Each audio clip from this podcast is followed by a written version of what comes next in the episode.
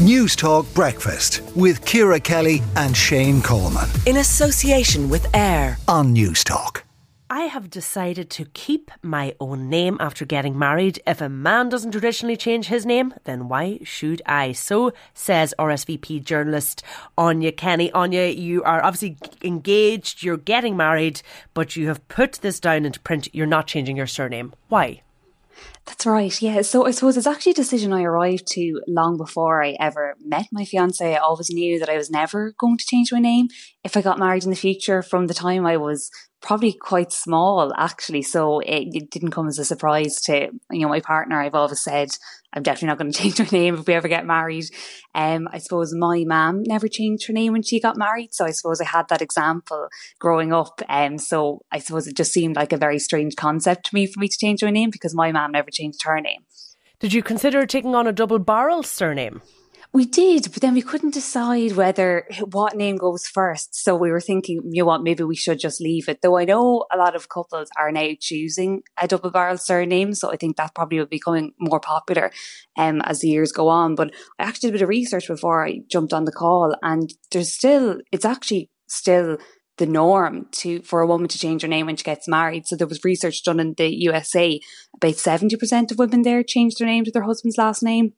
And then in Britain, the figure was almost 90%, according to a 2016 survey. So I was actually quite surprised by this. I, I couldn't believe that most women were actually still choosing to take their husband's name. I thought it would maybe be 50 50 at this stage, but obviously not. Because you see this as being really patriarchal, don't you?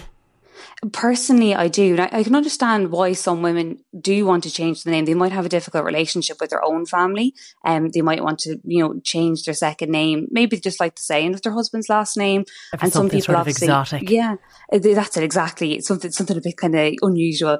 But I suppose some people like the tradition element of it. You know, they might want to st- start the next phase of their life with a shared name, and if they're happy to take their husband's last name, that's fair enough. But for me, I just think personally speaking, it just it just seems like ownership almost. You know, like when we think about it, most women have their father's last name. The father literally walks the bride down the aisle, kind of giving her away to her new owner, i.e., her husband. And that's just the way it is. That's the way I picture it.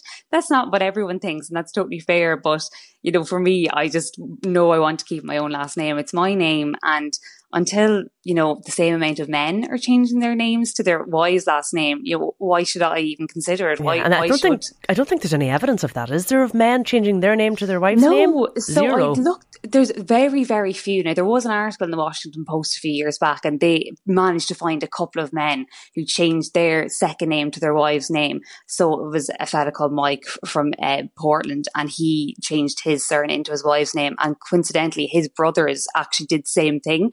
So in that family, all the sons changed their name, but he wasn't able to find anyone else in his friendship group or anything like that that did that.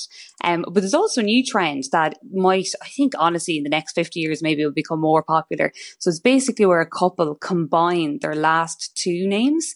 So there, this is in a Vogue article I found from 2018. So there was a couple called Rebecca and Chris Rosenklein is their new name. No, but sorry, her name is that.